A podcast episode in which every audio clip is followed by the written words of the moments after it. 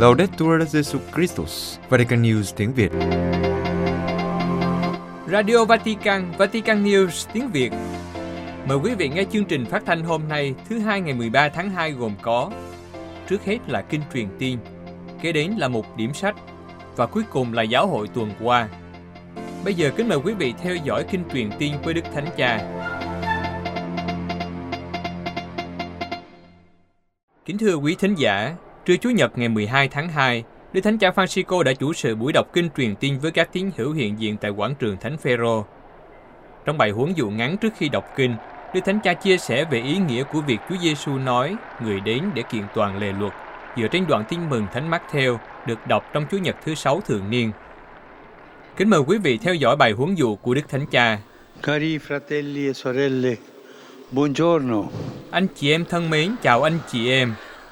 Nel Vangelo della liturgia odierna Gesù dice, non crediate che io sia venuto ad abolire la legge o i profeti.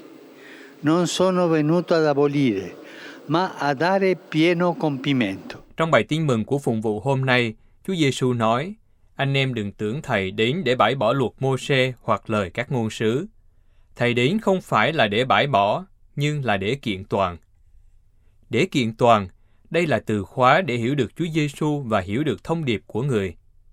Để kiện toàn có nghĩa là gì? Để giải thích điều này, Chúa Giêsu bắt đầu bằng cách nói về những điều chưa hoàn thiện. Người giải thích, Kinh Thánh nói chớ giết người, nhưng đối với Chúa Giêsu, điều này là chưa đủ nếu sau đó người ta làm tổn thương người anh em bằng lời nói.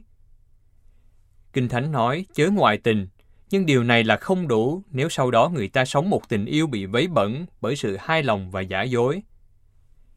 Kinh Thánh nói chớ thề gian, nhưng thề cách long trọng là không đủ nếu sau đó người ta hành động cách giả hình. Như vậy là chưa hoàn thiện. Để đưa ra cho chúng ta một ví dụ cụ thể, Chúa Giêsu đã tập trung vào nghi thức dân lễ vật. Bằng cách dân lễ vật cho Thiên Chúa, người ta đáp lại lòng biết ơn qua các vật phẩm. Có thể nói, đây là một cuộc trao đổi mang tính biểu tượng.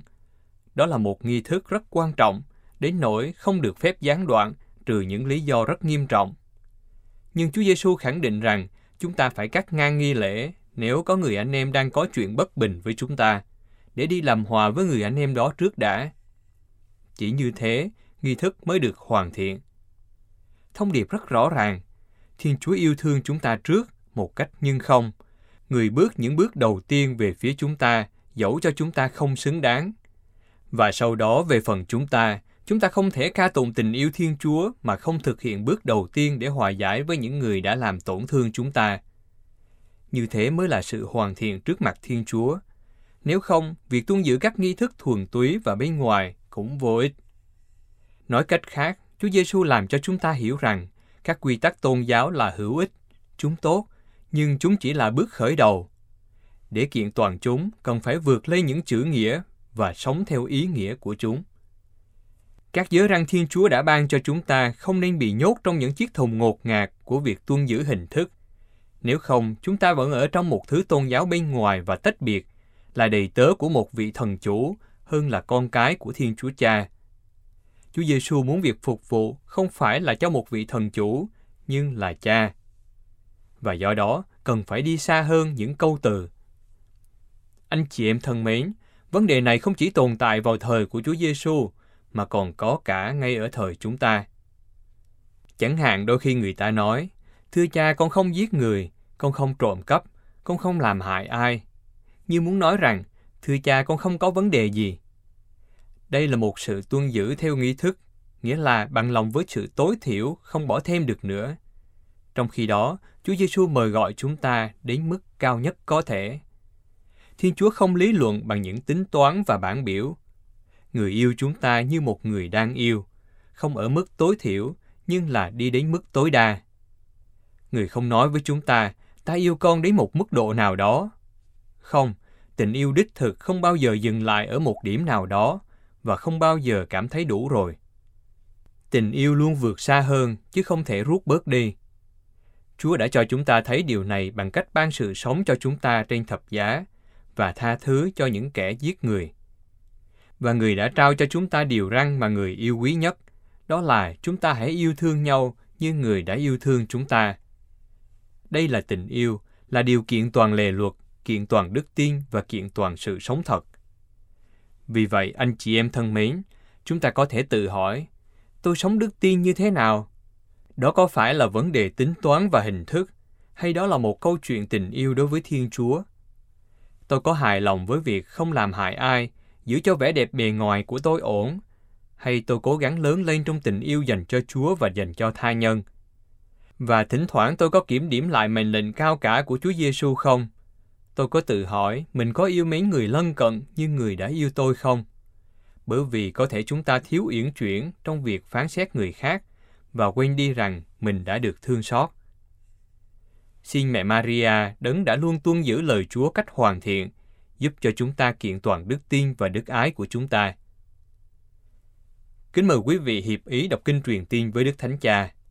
Angelus Domini, nunciavit Maria.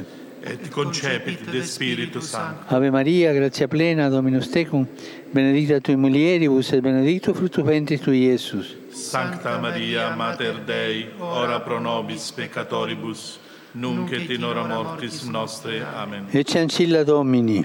Fiat mi secundum verbum tuum. Ave Maria, gratia plena, Dominus tecum, benedicta tui mulieribus et benedictus fructus ventris tui, Iesus. Sancta Maria, Mater Dei, ora pro nobis peccatoribus, nunc et in hora mortis nostre. Amen. Et verbum caro factum est. Et habitavit in nobis. Ave Maria, gratia plena, Dominus tecum, benedicta tui mulieribus et benedictus fructus ventris tui, Iesus.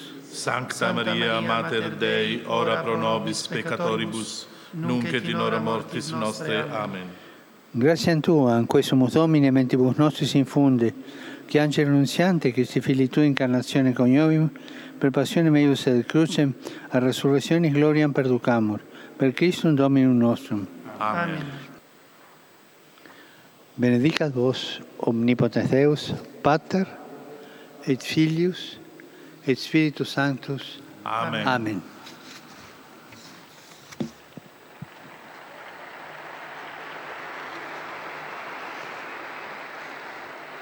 Cari fratelli e sorelle, Sau kinh truyền tiên, Đức Thánh Cha tiếp tục bày tỏ sự gần gũi đối với người dân hai nước Thổ Nhĩ Kỳ và Syria trong trận động đất vừa qua. Ngài cầu nguyện và kêu gọi sự hỗ trợ cho các nạn nhân. Đồng thời, Ngài cũng mời gọi đừng quên dân tộc tử đạo Ukraine. Kế đến, Đức Thánh Cha bày tỏ sự lo ngại về tình hình ở Nicaragua. Ngài bày tỏ tình liên đới với Đức cha Rolando Alvarez, giáo mục Matagalpa, bị kết án 26 năm tù và những người bị trục xuất tại Hoa Kỳ. Đức Thánh Cha mời gọi mọi người cầu nguyện cho đất nước Nicaragua thân yêu này. Xin Chúa mở lòng những nhà chính trị có trách nhiệm và tất cả các công dân trong việc chân thành tìm kiếm hòa bình, ngang qua đối thoại. Cuối cùng, Đức Thánh Cha chúc mọi người một Chúa Nhật tốt lành và xin đừng quên cầu nguyện cho Ngài. non dimenticatevi di pregare per me. Buon pranzo e arrivederci.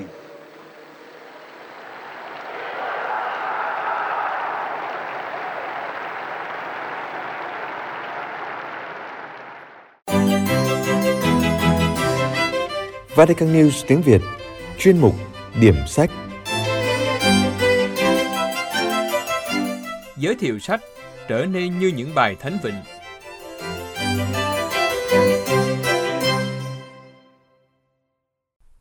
Chào mừng bạn đến với chuyên mục điểm sách của Vatican News tiếng Việt.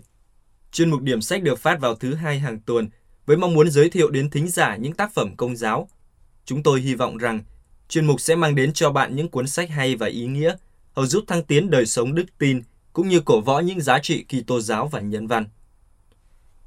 Kính chào quý thính giả, tuần này chúng ta cùng đến với tác phẩm Trở nên những bài thánh vịnh, linh đạo cầu nguyện và hát thánh vịnh của tác giả Kathleen Harmon, nguyên tác Becoming the Psalms, A Speciality of Singing and Praying the Psalms, được chuyển ngữ bởi Thomas Aquino Thái Văn Dũng.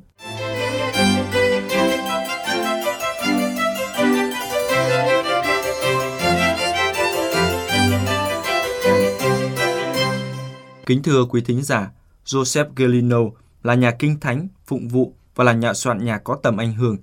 Một lần kia ông viết, một người khi cầu nguyện với các thánh vịnh thì biến chúng trở nên như thể chính những bài ca của Thiên Chúa và cho Thiên Chúa. Câu nói của ông có hàm ý rằng thánh vịnh có liên quan tới tính bản thể, nó ảnh hưởng đến việc chúng ta là ai và trong một cách nhìn nào đó, nó đem chúng ta bước vào trong chính bản thể của ta. Chúng ta không thể diễn tả hết được tầm quan trọng của việc cầu nguyện với các thánh vịnh đã mang lại lợi ích lớn lao cho các cộng đoàn trong giáo hội.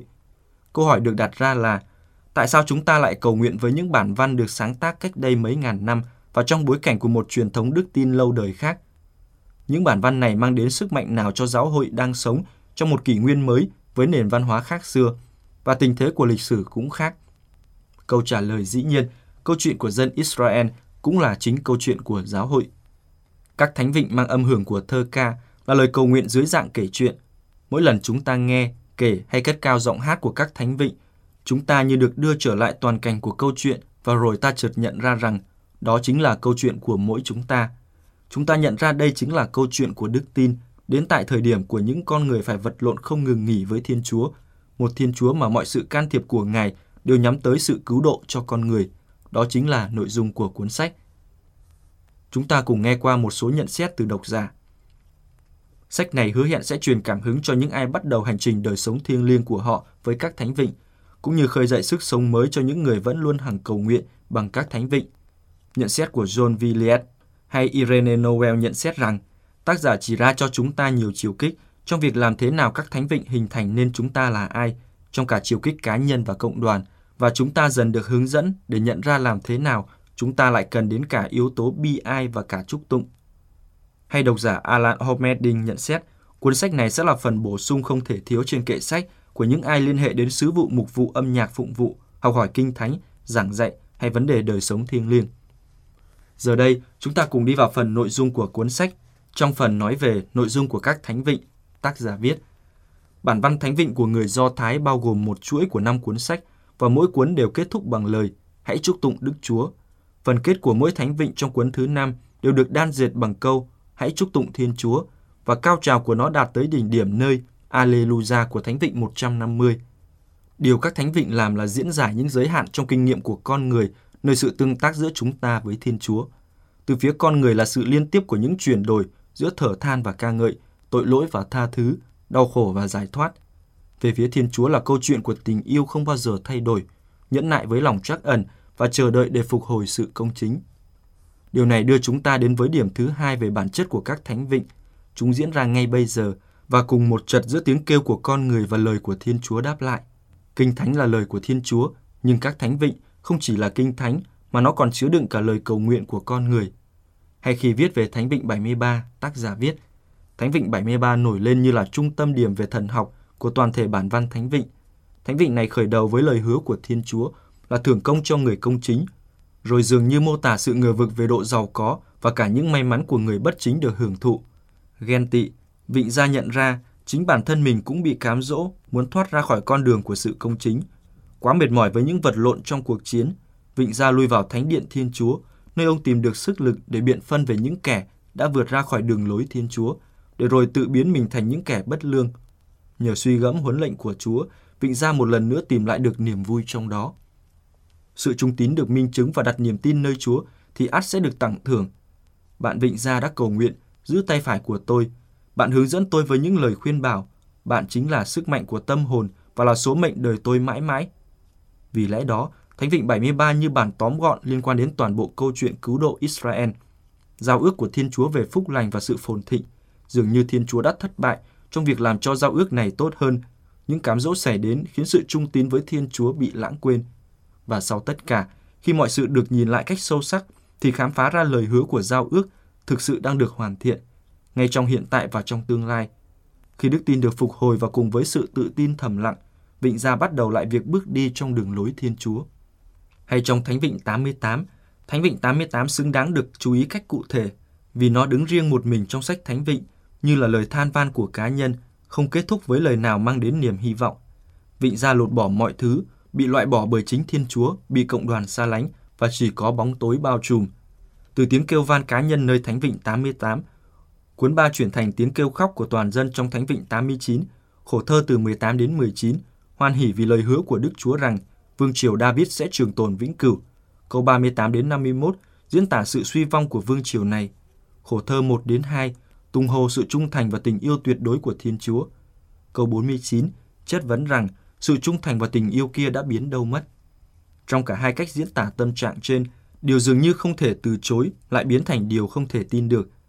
Thánh vị này chất vấn về điều gì đã xảy đến cho vương triều David, điều gì đã xảy đến với lời hứa của Đức Chúa về một vương triều sẽ tồn tại mãi mãi trong Israel với sức mạnh, vị thế và cả sự phồn vịnh.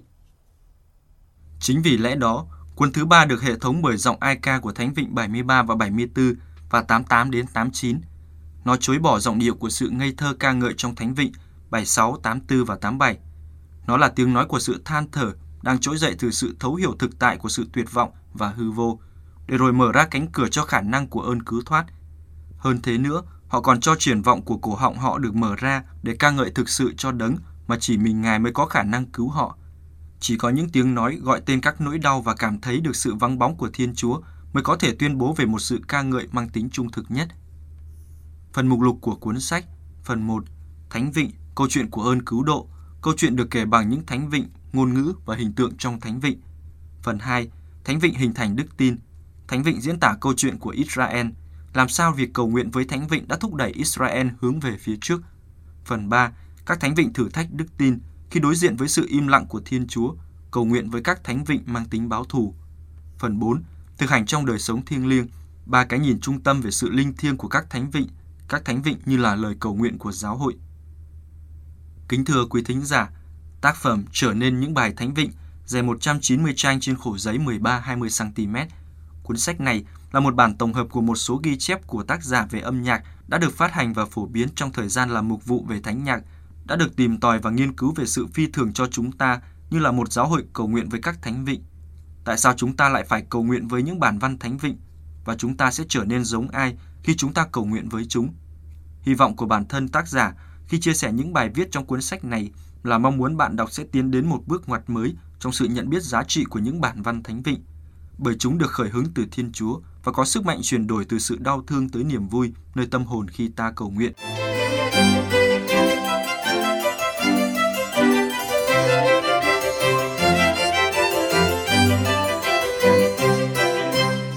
Kính thưa quý thính giả, không phải cuốn sách nào cũng phù hợp với tất cả mọi người, hay cũng không có người nào phù hợp với mọi cuốn sách.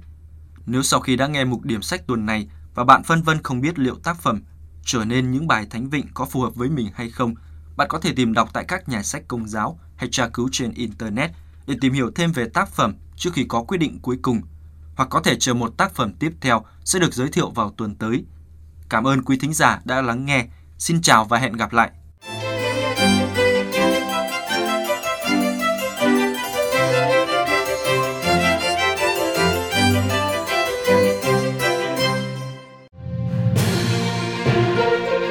Vatican News tiếng Việt Chuyên mục Giáo hội tuần qua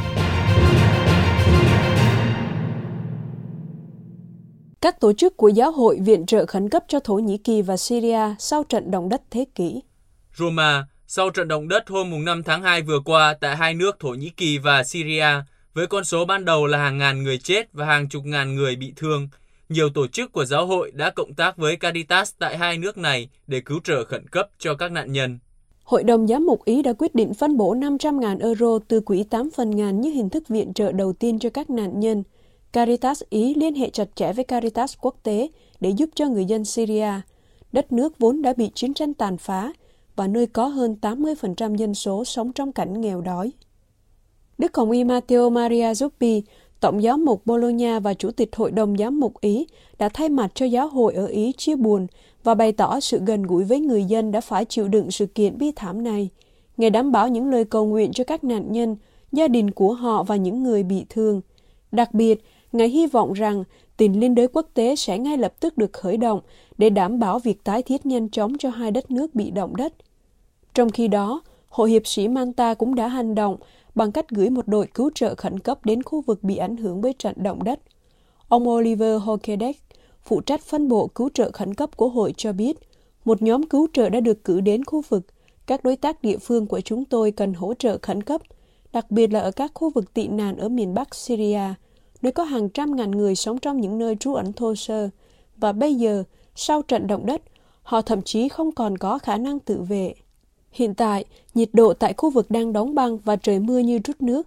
Tại các bệnh viện của các tổ chức đối tác của chúng tôi, số người bị thương do trận động đất đang gia tăng từng giờ. Do đó, chúng tôi cần nhanh chóng hỗ trợ. Tại Hoa Kỳ, các hội giáo hoàng truyền giáo đã mở quỹ trợ giúp động đất cho Thổ Nhĩ Kỳ và Syria để cứu trợ tức thời cho các gia đình chịu mất mát thảm khốc do trận động đất. Số tiền thu được từ quỹ này sẽ hỗ trợ các linh mục truyền giáo, các nữ tu và các nhà truyền giáo giáo dân để giúp đỡ những người bị ảnh hưởng bởi thảm họa.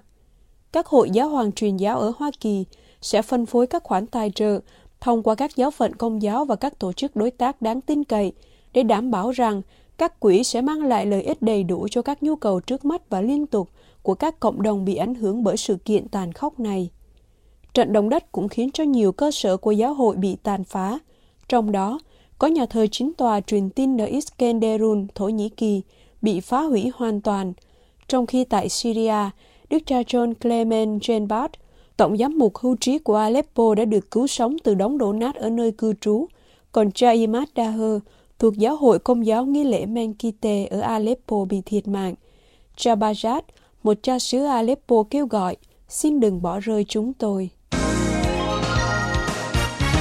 Ngày Thế giới cầu nguyện và suy tư chống nạn buôn người lần thứ 9 Roma, thứ Tư ngày 8 tháng 2 năm 2023 là Ngày Thế giới cầu nguyện và suy tư chống nạn buôn người lần thứ 9. Chủ đề năm nay của ngày này được chọn bởi một nhóm các bạn trẻ đang dấn thân chống nạn buôn người là bước đi vì phẩm giá. Ngày Thế giới này được Đức Thánh Cha Francisco thiết lập năm 2014 và ấn định vào ngày 8 tháng 2 hàng năm, trùng vào lễ kính thánh nữ Josephine Bakhita người Sudan. Từ năm lên 8 tuổi, thánh nhân đã bị bắt làm nô lệ và bán đi bán lại nhiều lần, cho đến khi sang Ý. Và tại đây, chị đã trở lại đạo công giáo và gia nhập dòng thánh bác ái thánh nữ Canossa. Một loạt các sáng kiến ở các nơi trên thế giới sẽ diễn ra trong suốt tuần này, từ thứ hai ngày 6 tháng 2 đến Chúa Nhật ngày 12 tháng 2 với sự tham dự của hàng ngàn người ở các giáo xứ, cộng đoàn, các nhóm. Tất cả cùng đến với nhau để suy tư, cầu nguyện và đưa ra một thông điệp cho thế giới chống lại hiện tượng toàn cầu này. Trọng tâm của ngày này là các bước, các cuộc hành trình, các con đường chung giữa những người dấn thân đánh bại nạn buôn người cùng với các nạn nhân và những người sống sót. Theo ghi chú của Talitha cùng mạng lưới chống buôn người quốc tế của hơn 3.000 nữ tu và các đối tác khác. Năm nay, lần đầu tiên kể từ khi ngày này được thiết lập, 15 đại diện trẻ thuộc năm châu của mạng lưới chống nạn buôn người cùng tập trung trong một tuần tại Roma để gặp gỡ và được huấn luyện liên quan đến nạn buôn người. Vào cuối tuần, nhóm sẽ đưa ra một lời kêu gọi để bắt đầu cho các cuộc chuẩn bị kỷ niệm 5 năm thiết lập ngày này. Hôm thứ Hai, vào ngày khai mạc sự kiện, một buổi canh thức đại kết đã diễn ra ở giáo sứ Thánh Lucia ở Roma, khu vực có ba phụ nữ hành nghề mại dâm bị giết dã man vào tháng 11 năm ngoái. Trọng tâm của tuần này sẽ là hành hương cầu nguyện và suy tư trực tuyến.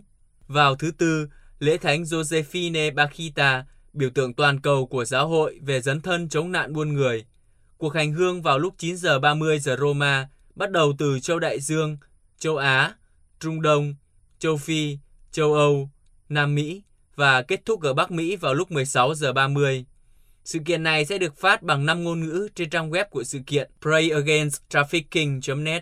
Sáng kiến kết thúc vào Chúa Nhật với buổi tham dự đọc kinh truyền tin với Đức Thánh Cha tại quảng trường Thánh Phêrô. Bạo lực chống Kitô hữu gia tăng ở Jerusalem. Jerusalem, bạo lực chống các Kitô hữu gia tăng ở Jerusalem. Chỉ từ đầu năm đến nay, đã có 5 vụ những người Do Thái cực đoan có hành vi bạo lực chống lại các cộng đoàn Kitô. Ngày mồng 2 tháng 2 vừa qua, một người Do Thái cực đoan đã xúc phạm và phá hoại tượng Chúa Giêsu tại nhà thờ Chúa Chịu đánh đòn, trạng thứ nhất trên trạng đường thánh giá ở cổ thành Jerusalem. Thủ phạm đã đập tượng Chúa và bôi bẩn mặt tượng trước khi bị người coi cổng đền thánh bắt giữ, và sau đó cảnh sát đến bắt thủ phạm giải đi. Đây là hành động phá hoại và xúc phạm lần thứ năm xảy ra trong những tuần đầu tiên của năm 2023 đối với các nơi thánh của Cộng đoàn Kitô giáo do người Do Thái thực hiện. Ngày 12 tháng 1, trung tâm cộng đoàn Maronit ở Maalot, phía bắc Israel, bị một nhóm người Do Thái phá hoại. Cùng ngày, trên tường một tu viện Armeni ở Jerusalem xuất hiện dòng chữ bạo lực, cái chết cho người Ả Rập và những người không phải Do Thái. Ngày 28 tháng 1, các thành viên của tu viện đã bị một thanh niên Do Thái tấn công hai lần. Hai ngày trước đó, ngày 26 tháng 1, một nhà hàng ở cửa mới, lối vào của khu vực Kitô giáo của thành Jerusalem bị đập phá. Trước các hành động bạo lực chống các cộng đoàn Kitô gia tăng, cha Francesco Barton, bề trên cộng đoàn Francisco tại Thánh địa lên tiếng phản đối, kêu gọi chính phủ Israel đảm bảo an toàn cho các cộng đoàn và tôn giáo thiểu số. Theo cha, không phải tình cờ mà việc hợp thức hóa phân biệt đối xử và bạo lực trong dư luận quần chúng và trong bối cảnh chính trị của Israel lại được chuyển thành các hành động bạo lực chống các cộng đoàn Kitô. Các hành vi bạo lực chống các Kitô hữu ngày càng gia tăng. Năm 2021, có 9 vụ được ghi nhận, năm 2022 có 13 vụ và năm nay mới chỉ vài tuần đã có 5 vụ.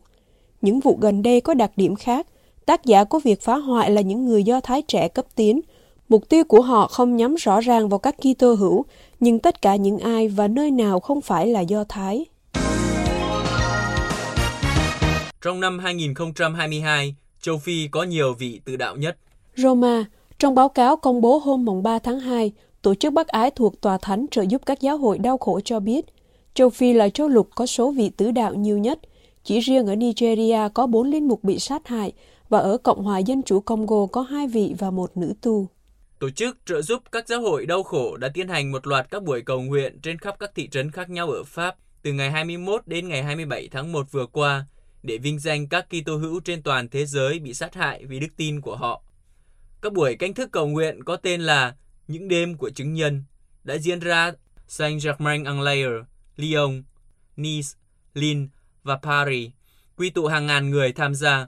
Chân dung của 13 linh mục và 3 nữ tu bị giết vì đức tin vào năm 2022 cũng được trưng bày. Chương trình cũng chào đón một số khách mời, những người đã đưa ra những chứng tá hùng hồn về đời sống của các Kitô hữu ở các quốc gia của họ. Phát biểu tại một trong những buổi canh thức được tổ chức ở Pháp, Đức Tổng giám mục Goethe Edmond Digitanga của Tổng giáo phận N'Djamena của Chartres đã kể lại lòng can đảm mà giáo hội công giáo thể hiện hàng ngày khi dám tố cáo những tệ nạn của những người cầm quyền ở quốc gia nằm ở Bắc Trung Phi này. Báo cáo của tổ chức trợ giúp các giáo hội đau khổ trích lời của đức cha Ditanga. Người bên ngoài nói rất ít về giáo hội ở Shad, nhưng trong nước giáo hội có tiếng nói mạnh mẽ. Theo báo cáo, sau châu Phi, châu Mỹ đứng thứ hai về số Kitô hữu bị sát hại trong năm 2022, trong đó có ba linh mục và một chủng sinh bị sát hại ở Mexico. Chế độ độc tài ở Nicaragua kết án 10 năm tù linh mục chỉ trích chế độ. Nicaragua, chế độ độc tài ở Nicaragua do Tổng thống Daniel Ortega lãnh đạo đã kết án cha Oscar Danilo Benavides Davila 10 năm tù vì bị cáo buộc là âm mưu và lan truyền tin giả gây bất lợi cho chế độ. Tòa án khu vực xét xử hình sự thứ 10 của Managua do thẩm phán Nancy Aguirre chủ tọa đã kết án cha Benavides 5 năm tù vì tội lan truyền tin giả và thêm 5 năm vì tội phá hoại chủ quyền và an ninh quốc gia. Ngoài ra, cha còn bị phạt khoảng 1.350 đô la. Cha Benavides, 50 tuổi, nổi tiếng là người chỉ trích chế độ độc tài, đã bị giam giữ kể từ ngày 14 tháng 8 năm ngoái. Cha bị kết tội vào ngày 16 tháng 1 và cơ quan công tố tiểu bang đã yêu cầu bản án 8 năm tù giam. Tuy nhiên, tòa án đã kết án cha 10 năm. Cha là linh mục đầu tiên bị kết án vì âm mưu và tội phạm mạng, những tội do chế độ của Daniel Ortega và vợ ông, Phó Tổng thống Rosario Murillo đặt ra để bỏ tù những người chống đối. Theo lời bào chữa của cha Benavides, trong phiên tòa, tội mà cha bị cáo buộc là bày tỏ quan điểm của mình trong một bài đăng trên mạng xã hội. Tổng cộng có 9 giáo sĩ Nicaragua bị chế độ độc tài cáo buộc tội âm mưu, trong đó có đức cha Ronaldo Alvarez, người đã bị bắt cùng với các linh mục khác vào khoảng 3 giờ sáng ngày 19 tháng 8 năm ngoái. Một báo cáo mới đây của cơ chế công nhận tù nhân chính trị được Ủy ban Nhân quyền Liên Mỹ Châu xác nhận, cho biết số lượng tù nhân chính trị ở Nicaragua đã tăng lên 245 tính đến tháng 1 năm nay. Giáo hội Nhật Bản kêu gọi bảo vệ người tị nạn và nhập cư.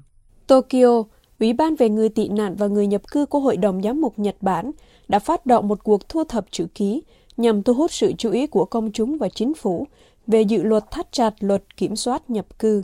Theo Ủy ban, dự luật gây khó khăn cho người tị nạn và nguy hiểm cho cuộc sống đối với những người chưa có tư cách thường trú. Trước đó, Ủy ban cùng với 6 tổ chức xã hội dân sự đã lên tiếng phản đối dự luật nhập cư mà Quốc hội bác bỏ vào năm 2021 và nay chính phủ lại muốn tái đệ trình. Tuyên bố kêu gọi một xã hội trong đó cuộc sống và phẩm giá của người tị nạn và người nhập cư cần được bảo vệ, nhắc lại rằng cách đây 2 năm, biện pháp đó đã bị rút lại bởi vì trái với lòng nhân đạo. Dự thảo luật có những điều khoản đe dọa cuộc sống và nhân quyền của nhiều người. Ví dụ, việc hồi hương người xin tị nạn và người tị nạn ngay cả khi có nguy cơ bị bách hại. Luật cũng hình sự hóa những người trốn tránh bị trục xuất và trừng phạt những người muốn ở lại Nhật Bản. Luật còn quy định những người nhập cư không có giấy phép cư trú sẽ bị giữ lại ở những nơi giam giữ vô thời hạn và giảm mạnh hệ thống giấy phép đặc biệt, hạn chế khả năng quay trở lại. Tuyên bố lưu ý rằng, ngày nay, sự hỗ trợ cần thiết và quảng đại từ nhiều công dân và tổ chức xã hội dành cho những người tị nạn ở Ukraine cho thấy việc loại trừ những người tị nạn là đi ngược lại với ý muốn của người dân. Mọi người hy vọng rằng không có nạn nhân nào khác của các vụ giam giữ vô nhân đạo và những người như người tị nạn đang ở trong hoàn cảnh khó khăn không bị loại trừ. Tuyên bố nhấn mạnh rằng, cuộc sống hàng ngày của chúng ta, những công dân được tạo thành từ các kết nối và mối quan hệ giữa con người với nhau, người nước ngoài, người Nhật, người tị nạn, người nhập cư, người có và không có giấy phép cư trú chung sống với nhau như những con người. Chúng tôi yêu cầu tạo ra một xã hội trong đó cuộc sống và nhân quyền của mỗi con người sống trong xã hội này đều được đảm bảo, nơi mọi người có thể yên tâm sống và không ai thực sự bị bỏ lại phía sau. Mặt khác, Ủy ban của Hội đồng Giám mục và các tổ chức khác đang yêu cầu các tổ chức thành lập một cơ quan hành chính và pháp lý công đặc biệt để có thể giải quyết các vấn đề liên quan đến việc bảo vệ người tị nạn và sự hội nhập của họ vào cơ cấu xã hội.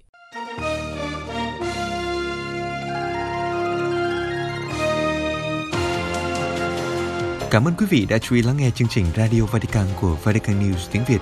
Xin Thiên Chúa chúc lành cho quý vị và toàn gia quyến. Laudetur Jesu Christus, ngợi khen Chúa Giêsu Kitô.